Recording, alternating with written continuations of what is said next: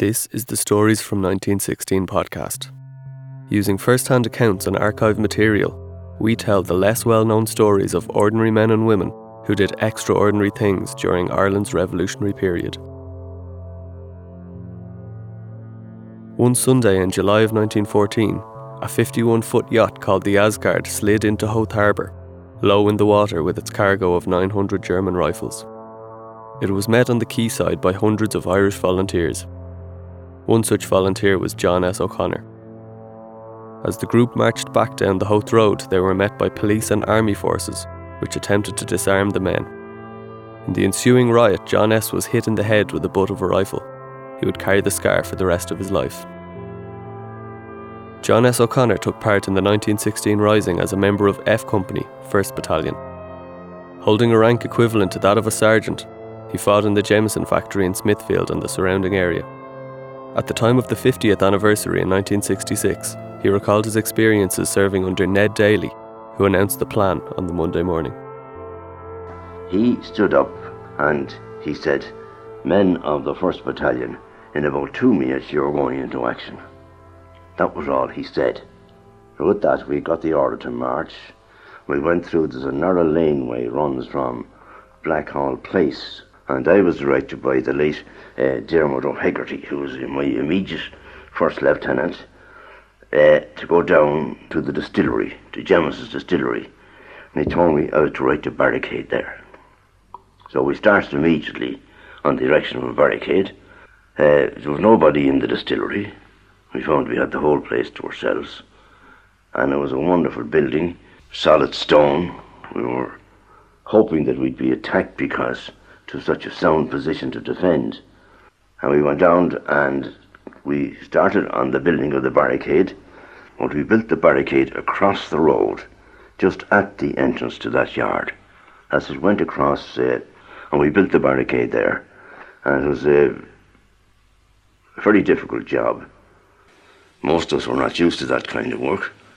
I think most of the lads I had with me were engaged in kind of clerical work, the hauling of sacks of grain and that kind of thing didn't suit them so much, and their hands, their hands started to suffer. It was too, too rough. Now it was a pretty considerable job. We didn't get it all done on the Monday. We were still at it on Tuesday. The first few days of the Rising were quiet, and the men spent most of their time dealing with the reactions of Dubliners to the revolt. We were bothered a lot by people who wanted to come in, particularly by men from the post office, the postmen and sorters. They said that we'd have to let them through, that their jobs would be gone. And I said, it had to be there to get the mails out. And I said, Will there'll be no mails today. And they said, oh, the mails must go.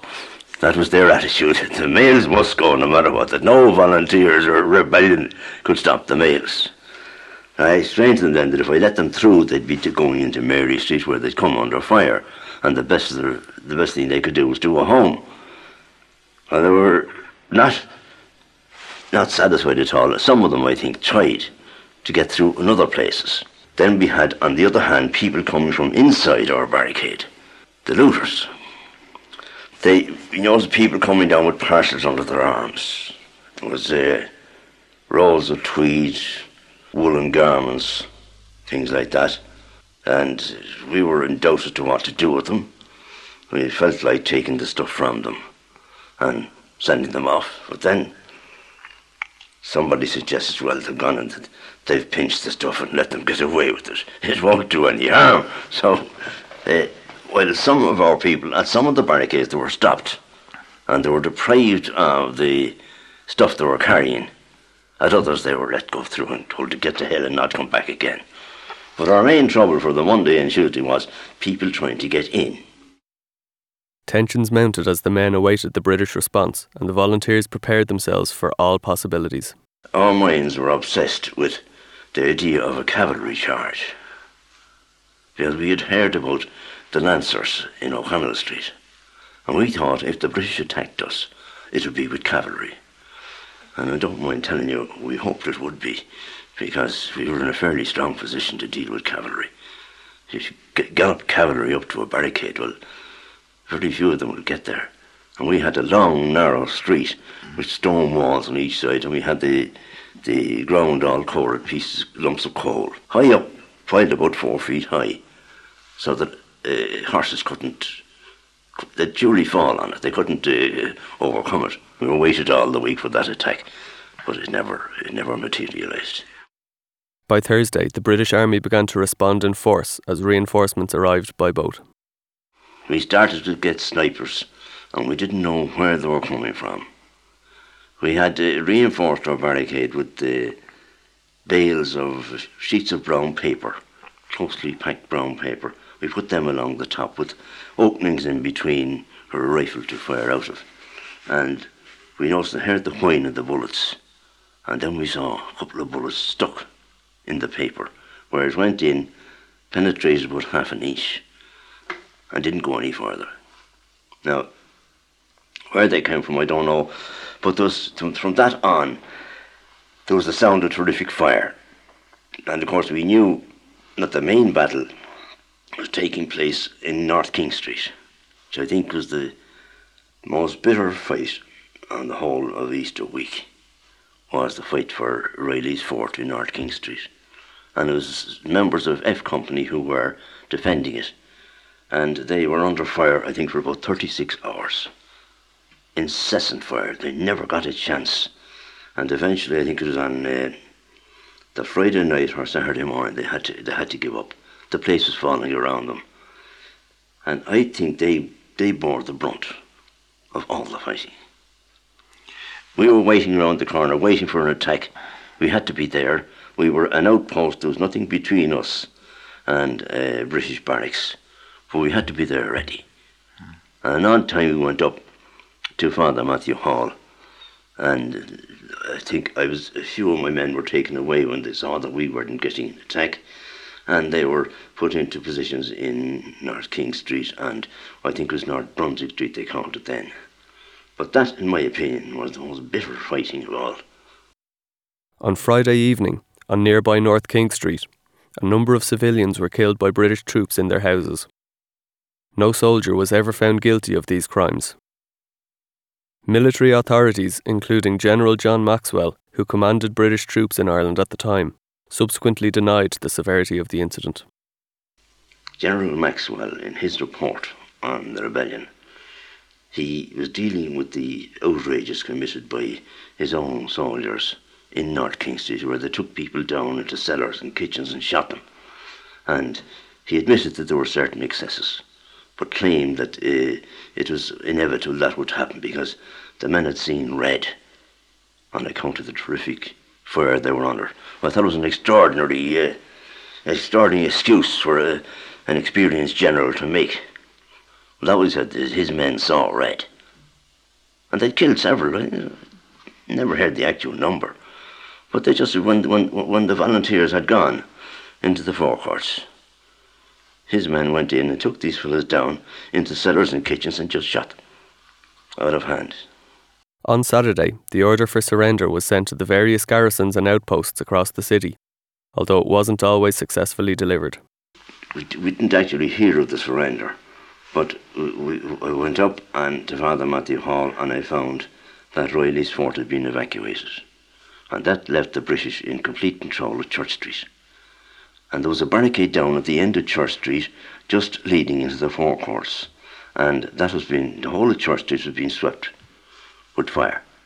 So we went, a couple of us went down onto that barricade, and we got it pretty hot there. It was really bad. It was a, a house had fallen down from the rifle fire, a very old house on the corner, and we were lying on heaps of rubble and broken bricks and uh, firing away up the street, firing on what was our own chief stronghold, that was Reilly's fort.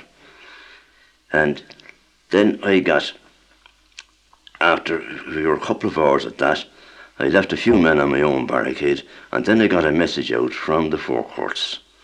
I think it was from either Frank Fahy or Ned Daly that I was to bring all my men back into the Four Courts. So I, brought my men out. I think we had about eight to ten left at that time. And I brought them out into where the old men's shelter there. And when we got round to that, we turned to the left, and then we came right under the fire from the Smithfield on the far side. we had to go down the whole way along that Hammond Lane, which must be a hundred yards, and the rifles were banging behind us, and nobody was this, only one man.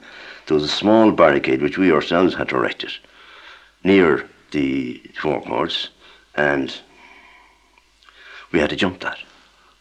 And we did jump it, every one of us, except one poor fellow got a bullet in the leg.